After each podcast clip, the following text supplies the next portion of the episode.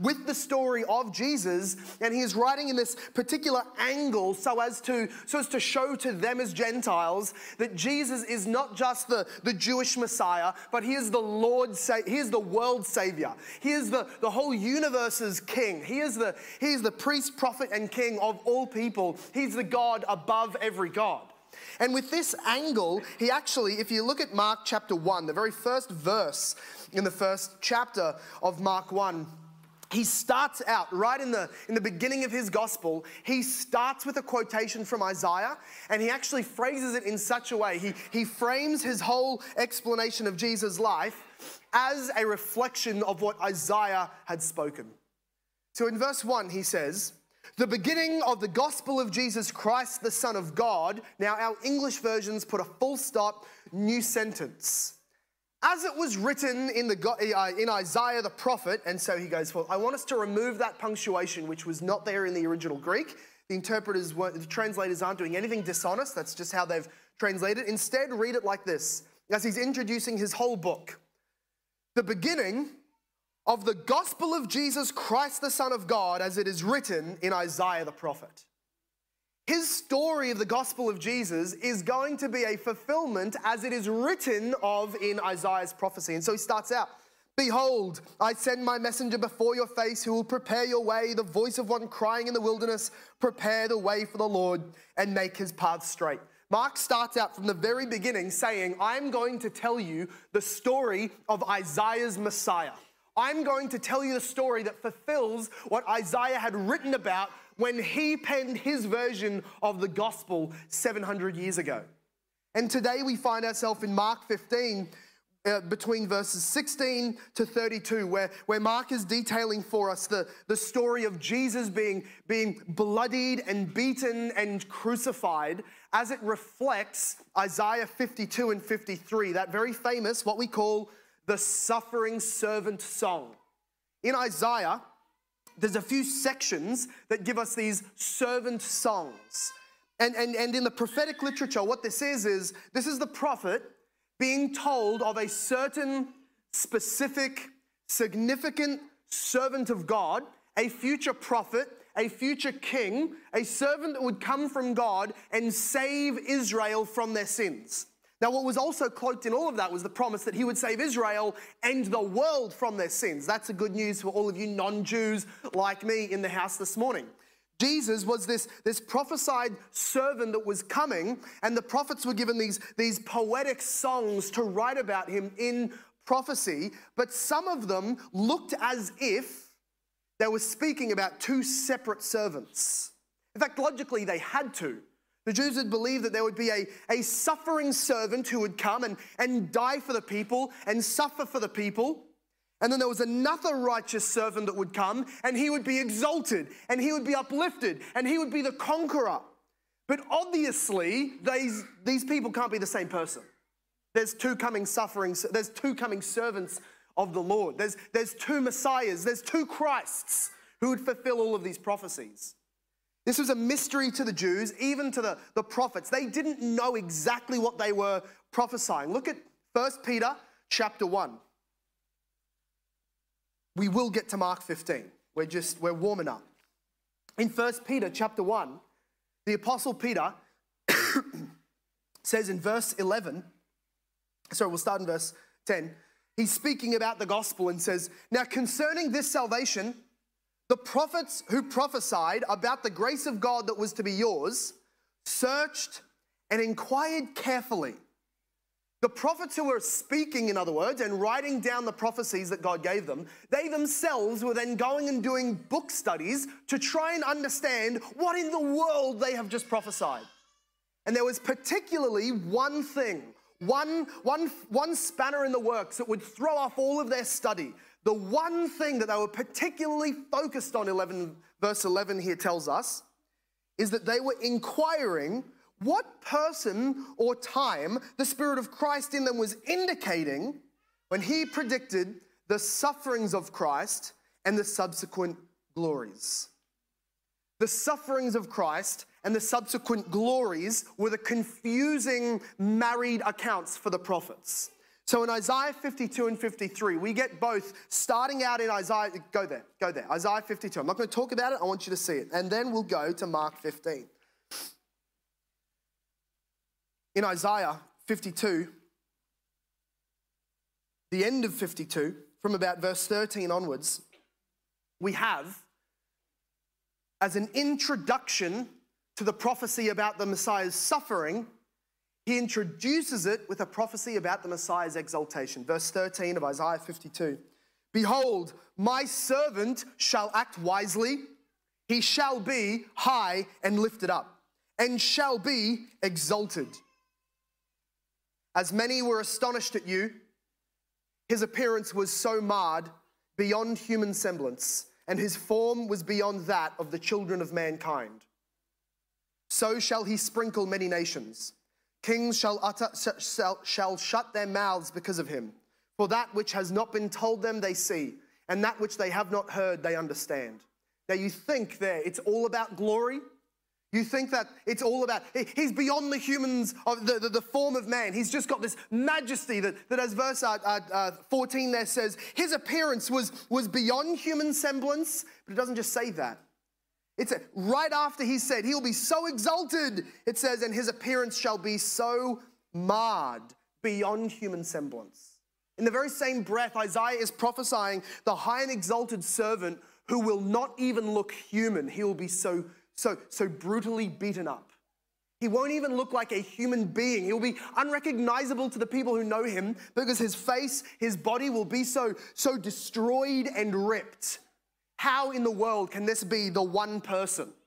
This is the wondrous mystery that we sing about. This is the, this is the glorious mystery that you can behold for all of your life and never fully comprehend. This is the glorious mystery that we will be singing about for eternity in heaven if you have placed your faith in Christ, and we will never get sick of it. This is the mystery that, that blew John's mind when in the vision of Revelation, he, he's, he, he's told that, that there's a lion that has conquered, and as he turns to look at the conquering lion, it's a butchered lamb. This is Jesus, the suffering, resurrected, exalted, and reigning King of all the universe, who beckons you to believe in him, trust in him, and obey him. That is the gospel. So let's go now to Mark chapter 15 as we look at Mark's account. We can start in, in verse 15, the last verse that we read last week. So, Pilate, wishing to satisfy the crowd, released for them Barabbas, and having scourged Jesus, he delivered him to be crucified. And the soldiers led him away inside the palace, that is the governor's headquarters, and they called together the whole battalion. And they clothed him in a purple cloak, and twisting together a crown of thorns, they put it on him. And they began to salute him saying, Hail, King of the Jews! And they were striking his head with a reed and spitting on him and kneeling down in homage to him. And when they had mocked him, they stripped him of the purple cloak and put his own clothes on him, and they led him out to crucify him. And they compelled a passerby, Simon of Cyrene, who was coming in from the country, the father of Alexander and Rufus, to carry his cross. And they brought him to the place called Golgotha, which means the place of the skull. And they offered him wine mixed with myrrh, but he did not take it. And they crucified him and divided his garments among them, casting lots for them to decide what each should take. And it was the third hour when they crucified him. And the inscription of the charge against him read, The King of the Jews. And with him they crucified two robbers, one on his right and one on his left. And those who passed by derided him wagging their heads and saying, Aha, you who would destroy the temple and rebuild it in three days, save yourself and come down from the cross. So also the chief priests and the scribes mocked him to one another, saying, He saved others, he cannot save himself. Let the Christ, the King of Israel, come down now from the cross that we may see and believe. Those who were crucified with him also reviled him. May God bless the reading of his own inspired, authoritative word in our midst this morning. We're going to see, as we take cues from Isaiah 53, we're going to see multiple uh, uh, uh, uh prophecies of Isaiah 53 fulfilled through this humiliation, suffering, and destruction of the body of Jesus as foretold by Isaiah. First of all, we will see the fulfillment of the prophecy that he his appearance was so marred beyond human semblance and his form beyond that of the children of mankind from Isaiah 52 verse 14. This was fulfilled, at least in part and mostly through verse 15 of chapter 15, that Pilate sent him away to be scourged and then delivered him over to be crucified. The act of scourging was, was the most horrendous act. Often it was, it was a death penalty. In fact, we're told by, by uh, I believe it's John's account, that, that Pilate sends him away to be scourged so that he would be so horribly punished and bloodied and, and, and, and filled with excruciating pain, so that when he's brought out again and presented to the bloodthirsty crowd of Jews who want to kill him, they would be quelled enough. Their, their conscience would kick in. They would see the, the bloody man and say, It's enough. Let's go home. We've, we've had our fun. He's been punished. That was, that was Pilate's desire, that they would see that and settle down. So, so horrible is the punishment of scourging. It's where, it's where their hands are, are bound fast to a, to a short cut off post so that their back is, is exposed and whips and, and uh, uh, bits of, of bone and hooks and chains and whatnot are just, are just flailed across the person's back and ribs and they're turned around and it's also occurred to their front. If they run out of, of canvas to paint, they go for the legs. It would, it would leave bones and often organs exposed. This was done to him as he's being spat on, mocked, humiliated, beaten up. He's already been struck and beaten by the Jews and by the cohort, and now it's happening again. He's being struck in the face in these most horrible of ways, so that he's, as he's released from this, hardly able to walk, you're, lo- you're losing bodily fluids out of every wound in your body at this point. He doesn't look human. If you can make out the, the four limbs, the head, it's a human being. He doesn't look alive. He's a, he's a bloodied mess. He is, his body is broken, just as he had prophesied the night before. See, as he has the first communion with his, with his brothers, the, the disciples, and he breaks the body, says, This is my body broken for you. You can have no nourishment from it unless it is ground to pieces. So it is with the body of Jesus. He took on a body so that he could make the sacrifice. And here he is, being scourged, beaten, bloodied, brutalized beyond human semblance. Often this was done so that it would shorten the crucifixion time, so that he would die quickly on the cross. Often it was a, it was a death penalty in itself. But what, it, what he has become in fulfillment of Isaiah 52 14 is unrecognizable from the human Jesus of Nazareth. Now, now what they're looking at is the Lamb of God who is taking away the sins of the world. But he doesn't look like the Jesus they knew.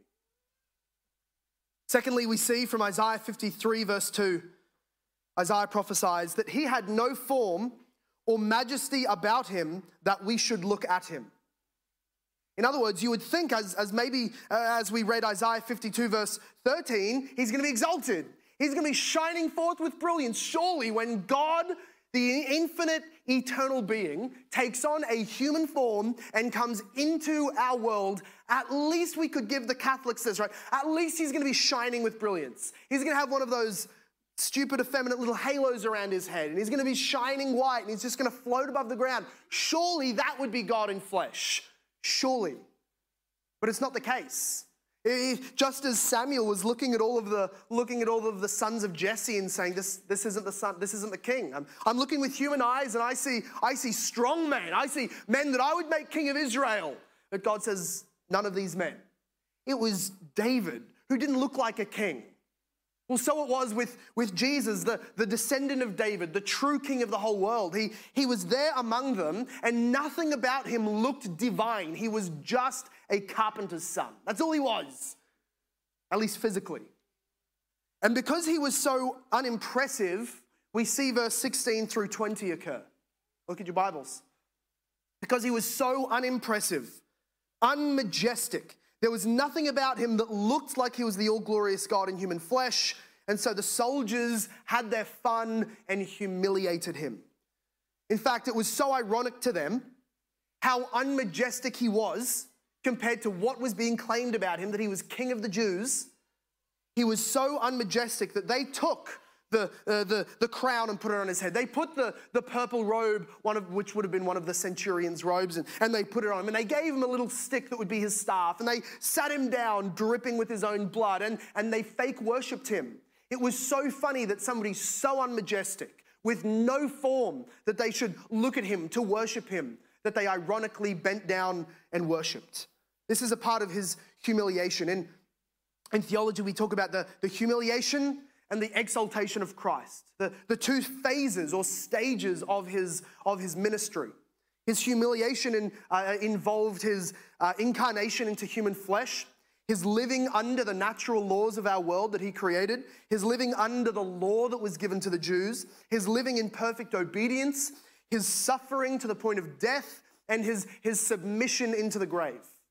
But his exaltation begins in the fact that his soul went to be with God after his death. His soul was reconnected to his body, which is now glorified in power. That's the resurrection. He taught, did miracles, and then ascended to the throne whereby he reigns for all of eternity with a kingdom that shall have no end. That's the exaltation.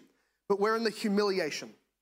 And to drive home that this is not just a, just a technical word, humiliation, but to drive home the reality that our Lord was humiliated beyond imagination.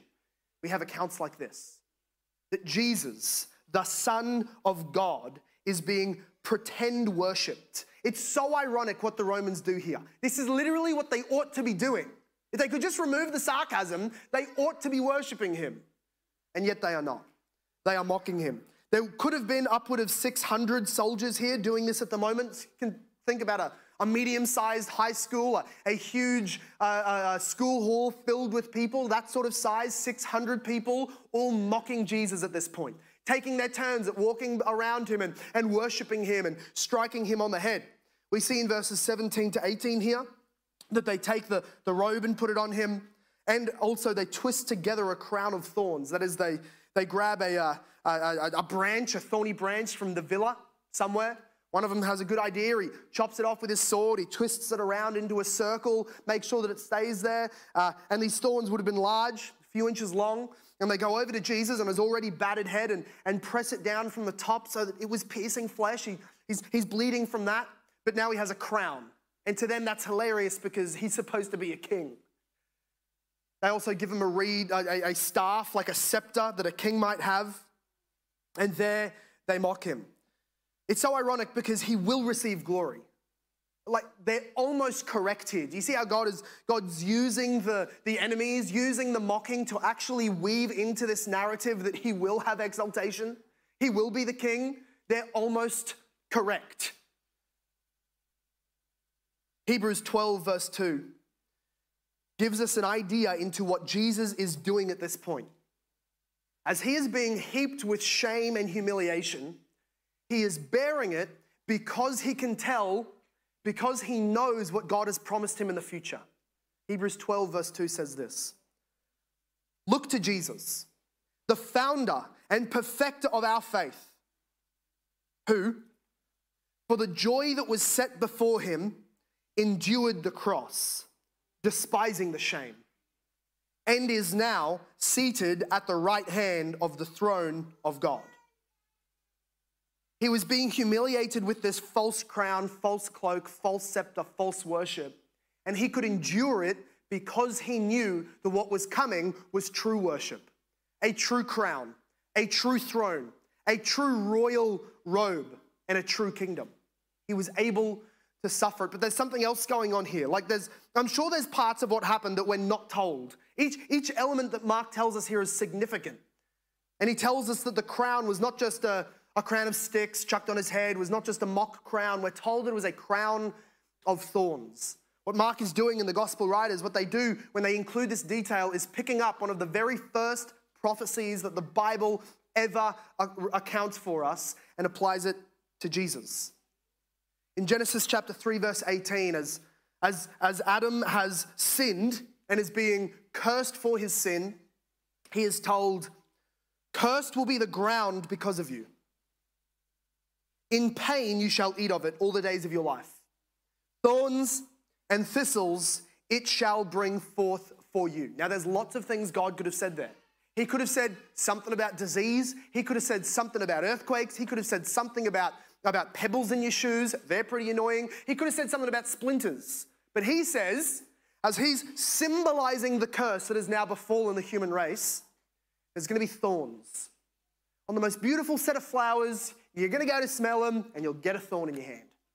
There's this, there's this curse that is all over the human race, which God used the word thorns and thistles to, to symbolize. The, the curse has befallen the human race, and now the king of the human race has come to wear that curse on himself. That, that, that crown of thorns is, is, is, is joining together the fallen world and the coming glory. There is, there is a fallen curse down upon the human race. It kills them, it destroys us, it ruins our lives, and it takes us to hell. But there is a kingdom that has been established through the blood of Jesus, and they are not separate things. They, they, are, not, they are not divorced entirely. God did not stop the whole human race and start again, but instead there has been this glorious overlap where the curse has now fallen onto the king. The king wears it upon his head and establishes in his blood through his suffering the kingdom that will have no end.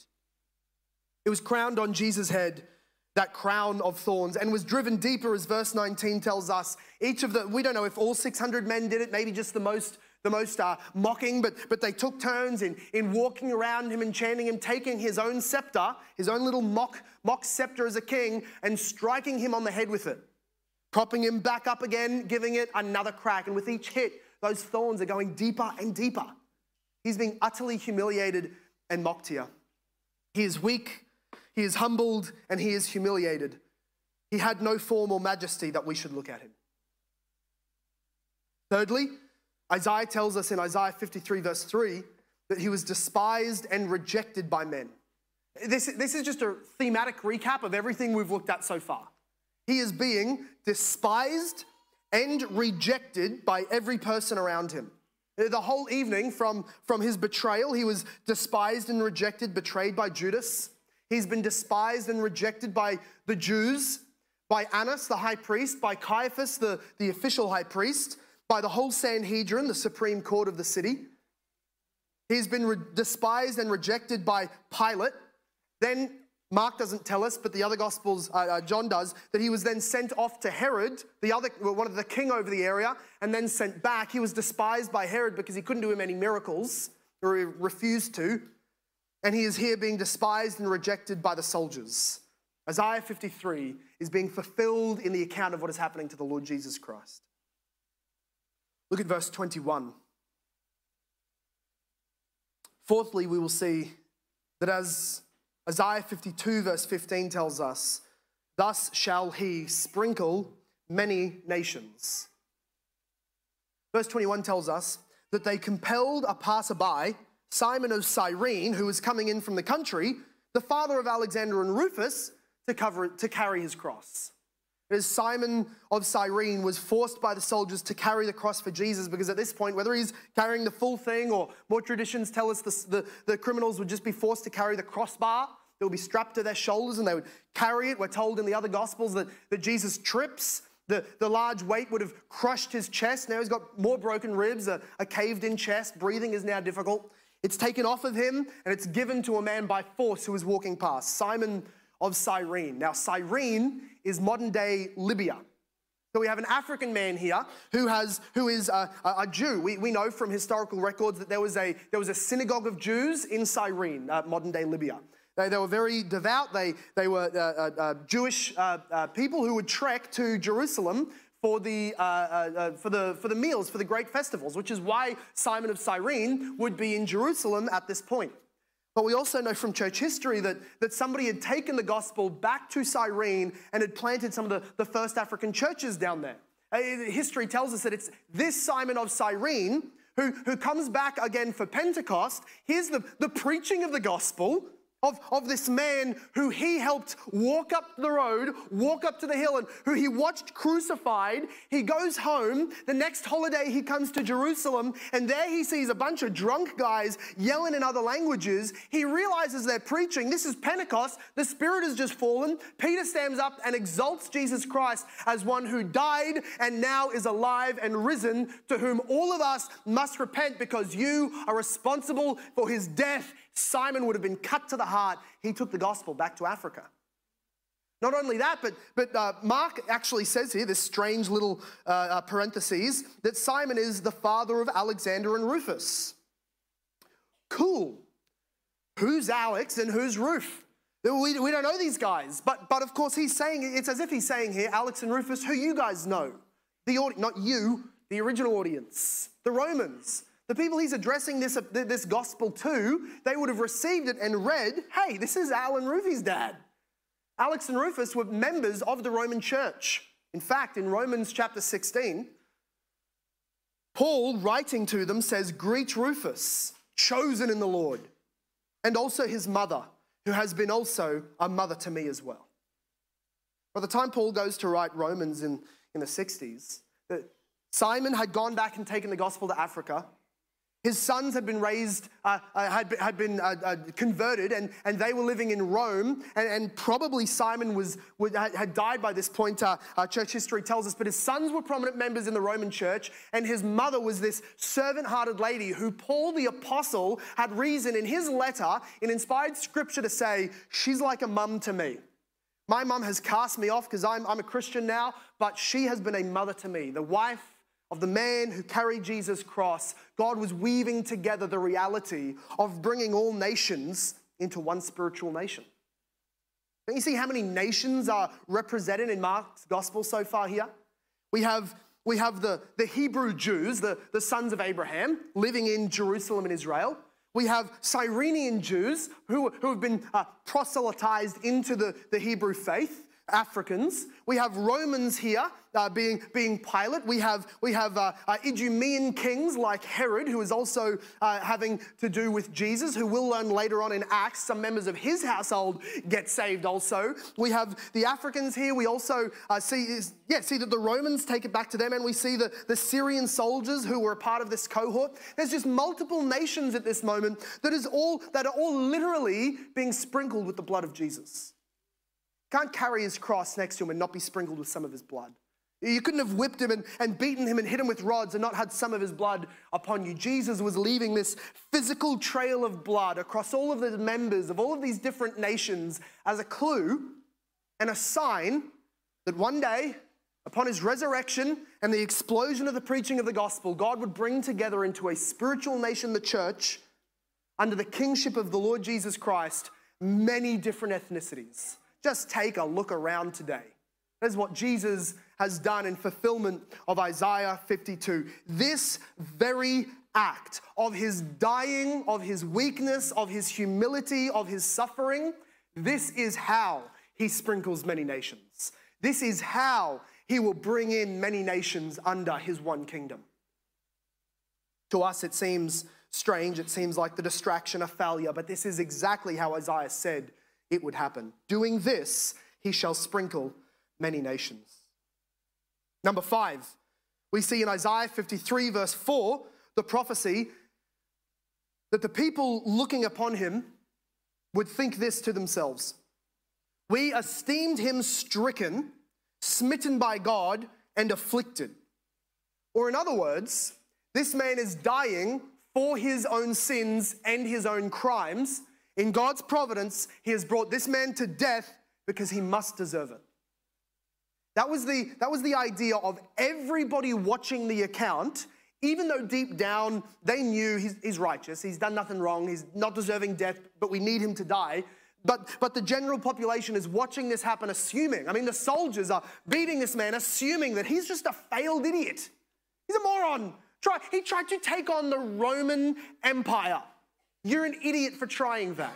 You come from backwater Galilee, Nazareth of all places, and you try and get, collect a following and overturn the Roman Empire's stronghold over Israel. This man deserves everything that is coming to him. His own God has forsaken him.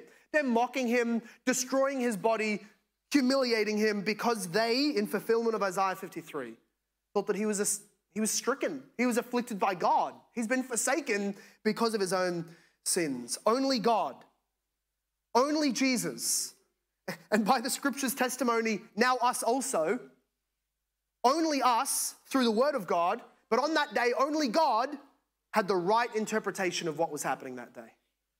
Only Jesus knew what was really happening. Everybody else assumed that he was some kind of failure. They esteemed him stricken, smitten by God, and afflicted. And so we see through verses 22 to 25, I'll read it again. They brought him to the place called Golgotha, which means place of the skull. And they offered him wine mixed with myrrh, but he did not take it. That's a, an element of pity they have for this, this dumb fool. And they crucified him and divided his garments among them, casting lots for them to decide what each should take. And it was the third hour when they crucified him, that would be 9 a.m. And the inscription of the charge against him read, The King of the Jews. Here is the idea that they both have this, this intermingled pity for the poor man and also a desire to see him punished. We see the pity come out in the fact that they, they hear they offer him wine to drink before they pin him to the cross and stick the, the pole in the ground and, and lift him up. He is offered this drink of wine mixed with myrrh. Now, later on in the day, he's going to be offered wine on a sponge, which he will drink so that he has enough moisture in his mouth to cry out his last few cries. But at this point, the, the, the wine is actually an anesthetic. It's something that would dull the brain, it would numb the pain, because these people go through such hell on those crosses. And out of mercy, the, the, the Roman centurions obviously allowed some of the women around Jesus to offer this to him. But Jesus is not a martyr here.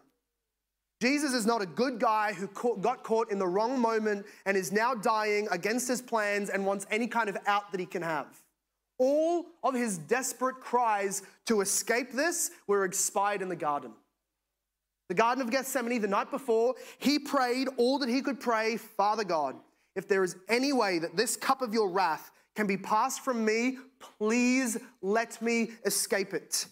But if not, your will be done, not mine. Now, as he's going through, he is so, he is so set on what he is sent to do. He is so sure that this wrath, this pain, this excruciation is his cup to drink. Next week, we're going to look at the cup of God's wrath as foretold through the prophets. As he is drinking this cup of wrath, he seeks no anesthetic, no distraction, no numbing. He is here to drink it to its dregs, and so he refuses the anesthetic. And then they crucified him in verse 24. And and that's all it says. Three words. They crucified him. It feels so anticlimactic. Mark's just accounting for us the history, the future, the future preaching of the, of the apostles and the epistles and the letters of the New Testament. They will explain and interpret everything that's happening here. But at the moment, all we have is he's just crucified. It's just, it, it's just so common. It's just, it's not even its own sentence. And they crucified him and also divided his garments. He just runs on past it because the point is not just what is happening to his body, but, but this whole account of what is fulfilling prophecy. But, but also, it was just, it was so common. That men would be crucified for their crimes was so common. When people were stricken and smitten by God and afflicted, they got crucified. That's what happens. You don't tick off the Romans and get to live a long and peaceful life. But in another sense, though it seems so nonchalant, just a short word, and he keeps on moving, Though it seems so common because, of course, crucifixion happened to thousands of people, in a deeper sense, this was worse. Physically, Jesus' death was worse because not everybody was scourged so horribly before crucifixion. He dies very quickly. But also, he's here suffering for, for sins that were not his, and he is suffering something that none of us have ever experienced the wrath of God. One commentator said, Only people in hell know what Jesus is going through at this cross. There were thousands others who had been crucified, but only those in hell know what he's going through. But even that just doesn't quite cut it.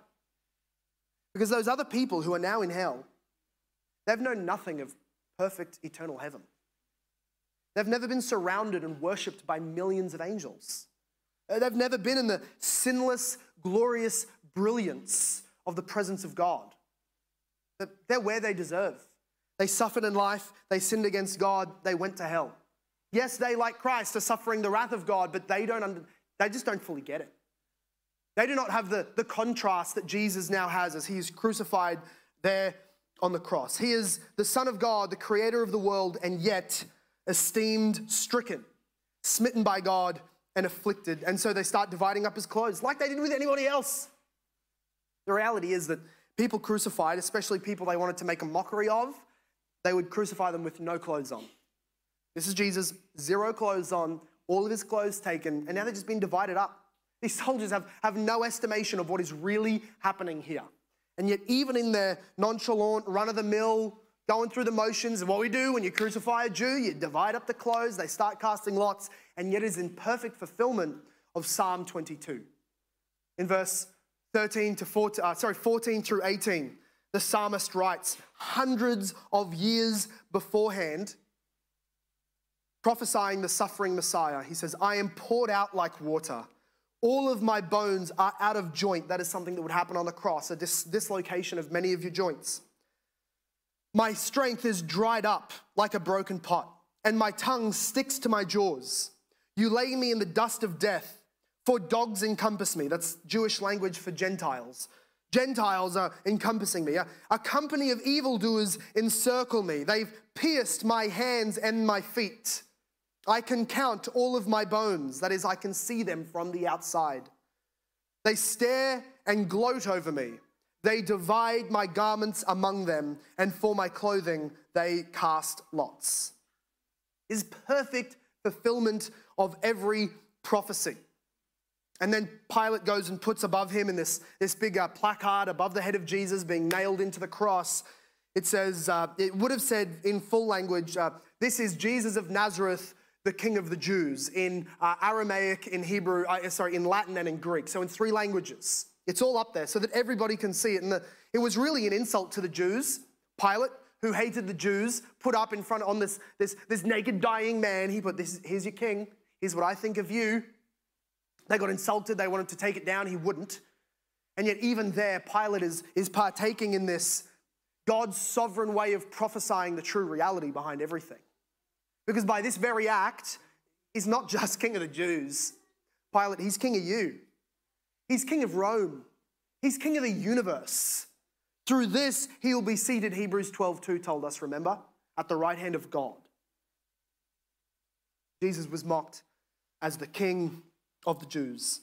Again, this royal theme popping up. The suffering and the glory, they esteemed him smitten by God and afflicted. And lastly, Isaiah 53, number six, in verse 12, he says that he was, uh, he was numbered with the transgressors.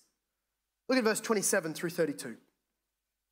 He was allocated, he was treated, he was numbered, he died with the other transgressors, the criminals. Here's what verse 27 and onward says And with him they crucified two robbers, one on his right and one on his left. He was numbered with the transgressors. And those who passed by derided him, wagging their heads and saying, You who would destroy the temple and rebuild it in three days, save yourself. Now, they, they were misquoting him. He didn't say that he would do that. He told them that they could kill him, his body, the temple, and he would rise it up in three days, literally happening right now. They want that prophecy fulfilled? Okay, he'll do it, but he has to die.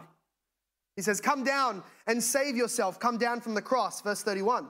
Now, the chief priests, the religious guys, have thrown off their ties. They've lost all sense of decency. Now, they also are mocking him to one another. They're not even looking at him, they're not even speaking to him. They're just laughing about him in front of him. He saved others, he cannot save himself. Just note, they just admitted that he was everything he had been claimed to be. He saved others. Well, he cast demons out of them by the power of God. He raised people from the dead. He, he freed people from horrible illnesses and diseases. He saved others like he's a savior. We'll admit it, but he can't save himself. They've just admitted their own guilt by acknowledging that he is a true savior. He is able to save others, but he cannot save himself. But don't you see the equation here? That if in this moment Jesus saves himself, he can save nobody else. In fact, in fact the, the Father had sent him with this, with this covenant, this obligation. You must go down and drink the cup to its dregs and take every last punishment for all of the, my chosen people's sins, and I will, I will leave you no mercy. I will withhold nothing from you, because if I withhold it from you, I cannot withhold it from them. Do not save yourself, the Father had promised. I will raise you up. That was the promise of the Father. You must die, I will raise you up. It was the will of the Lord to crush him, and yet we are told that the Father raised him on the third day. Do not save yourself, Jesus, for if you save yourself, you cannot save others. Aren't we glad that Jesus did not respond like we respond?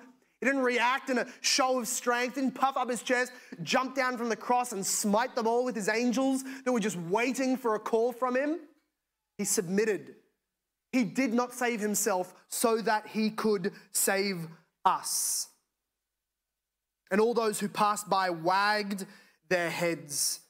This is a fulfillment of Psalm 22, verse 7, laughing at him as if he's an idiotic criminal. All who see me, verse, verse 7 of Psalm 22 says, All who see me mock me. They make mouths at me. They wag their heads. He trusts in the Lord. Let him deliver him. Let him rescue him? Well, he would. Not today, not the next day, but on Sunday, the Lord God would rescue, deliver, and again visit with glory and exaltation his son, the Messiah, who would be laid in the grave later on today. But as we see all of this, we have to, we have to consider, as, as we're watching all of it, like what we can do is we can, we can see it and, and say to God a reversal of what he said to Abraham. Read this in a, in a commentary on the passion of the Lord Jesus Christ. As he was dying, a, a writer said this that we can, we can remember what God said to Abraham. Remember when Abraham offered his son as he was told to do, go and put him on the altar, kill him. And in faith, he, he did it, but he didn't have to kill him. God's angel came in at the last moment and said, Stop, don't kill your son, for now the Lord knows that you love him, for you have not withheld your only son. And now we can, we can turn this around because in fulfillment of the prophecy, God did provide the lamb. The lamb is his son. And we can say with, with, with exaltation and with humility, we can look to heaven and say, God, now I see that you love me, for you have not withheld your only son. What are you supposed to do? When you read the book of Mark like this in conjunction with Isaiah 53, and you can tell that for a thousand plus years, 4,000 years going back to Genesis prophecy, 700 years for Isaiah's prophecy, 1,000 years for David's prophecy. All of this attention that God had put in to prophesy the details of the crucifixion of his son. What are you supposed to do with that? You have the historical account inspired by God, you have the prophecy beforehand inspired by God. Is it just pretty? Is it cool? Is it a nice little literary framework that we should appreciate? Friends, we are driven to a point of decision by this. Look at what God, in His love, did not do to you. You did not have to walk the way of Jesus. You did not have to go and die the death that Jesus died. Look at, look at what God did not do to you. But look also at what God is doing for you and has done for you. God has so, so punished his own son. Christ had come out of such a, such a love for you that was born from eternity that you can't change. You can't make him love you less, you can't make him love you more. Christ, out of his infinite love, came while we were weak, while we were sinners, and he went through this for us. You have to make a decision. Is that worthy of your trust? Is that worthy of your belief? It's not even a question. It absolutely is, and we're in sin until we believe that. You're commanded, you're compelled, believe in that. Don't try and face God on Judgment Day dressed in your own sin. Do not try and approach God in your own righteousness or in your own right standing. You need Jesus Christ, who went through this for you. He suffered so that he could be exalted and now welcomes you into his coming glory. Believe it. And Christians, do you, do you hold fast to this? Do you remember that it is not your righteousness, not your martyrdom, not your suffering, not your working hard that will make God love you, put, put him in some kind of debt to you. It is simply the faith that you cling to the Lord Jesus Christ. And through that faith, God pours out his blessings of sanctification. Do you believe it and have you committed to this? And does your life look like He is your Lord? Does your life look like you've committed everything to His Lordship and His command? For He has been exalted at the right hand of God, having put to shame the humiliation of the cross. Let's pray. Father God, thank you. Thank you for killing your son in our place. It is, the, it is the scandal of all scandals that we would say things like that, that we would confess that the, the glorious Messiah, the blessed one, was cursed, and that the powerful one was made weak, and that the glorious one was so humiliated, that the, the, the exalted one had been so put to shame in front of, in front of men, in front of humans, that, that he just allowed them to make him a, a laughing stock, to put him into the dust and mock him. Father God, we, we thank you for this account of Mark, for in it we see the, the depths of suffering that Jesus was willing to go through at the hands of hateful men so that we can understand the depths of his love. We've understood that we are guilty sinners because of our, our, our disobedience, our love of the world, our, our, our, our, fulfilling ourselves in the pleasures of the flesh. We understand we are sinners, and here today we see the cost of that sin and we see the great love with which Jesus has loved us. We thank you for sending your son. Father God, I pray that those in the room to whom the gospel has been head knowledge, or to whom Jesus has been a significant historical figure, or to whom religion and Christianity is a nice lifestyle, to people who are still in their sins but think that of Jesus, that they would be captivated by the vision of glory and suffering put before us today. That they would repent of their low thoughts of Jesus, that they would repent of their petty thoughts of their sin, and realize they need this Jesus in this form of death to save them from the justice of a holy God, or they have no hope. Please give to them today faith that will receive him and in him be sprinkled from their sin, be cleansed from their unrighteousness, be brought into his everlasting kingdom. Father God, those of us who know him, who love him, won't you give us the, the, the, the, submission and the desire and the passion for obedience that the Lord Jesus had? For we are weak and we are wavering, but your spirit can make us fast. We pray all of this, Lord God, in the name of him who bled for us, the Lord Jesus Christ. And everybody said, Amen.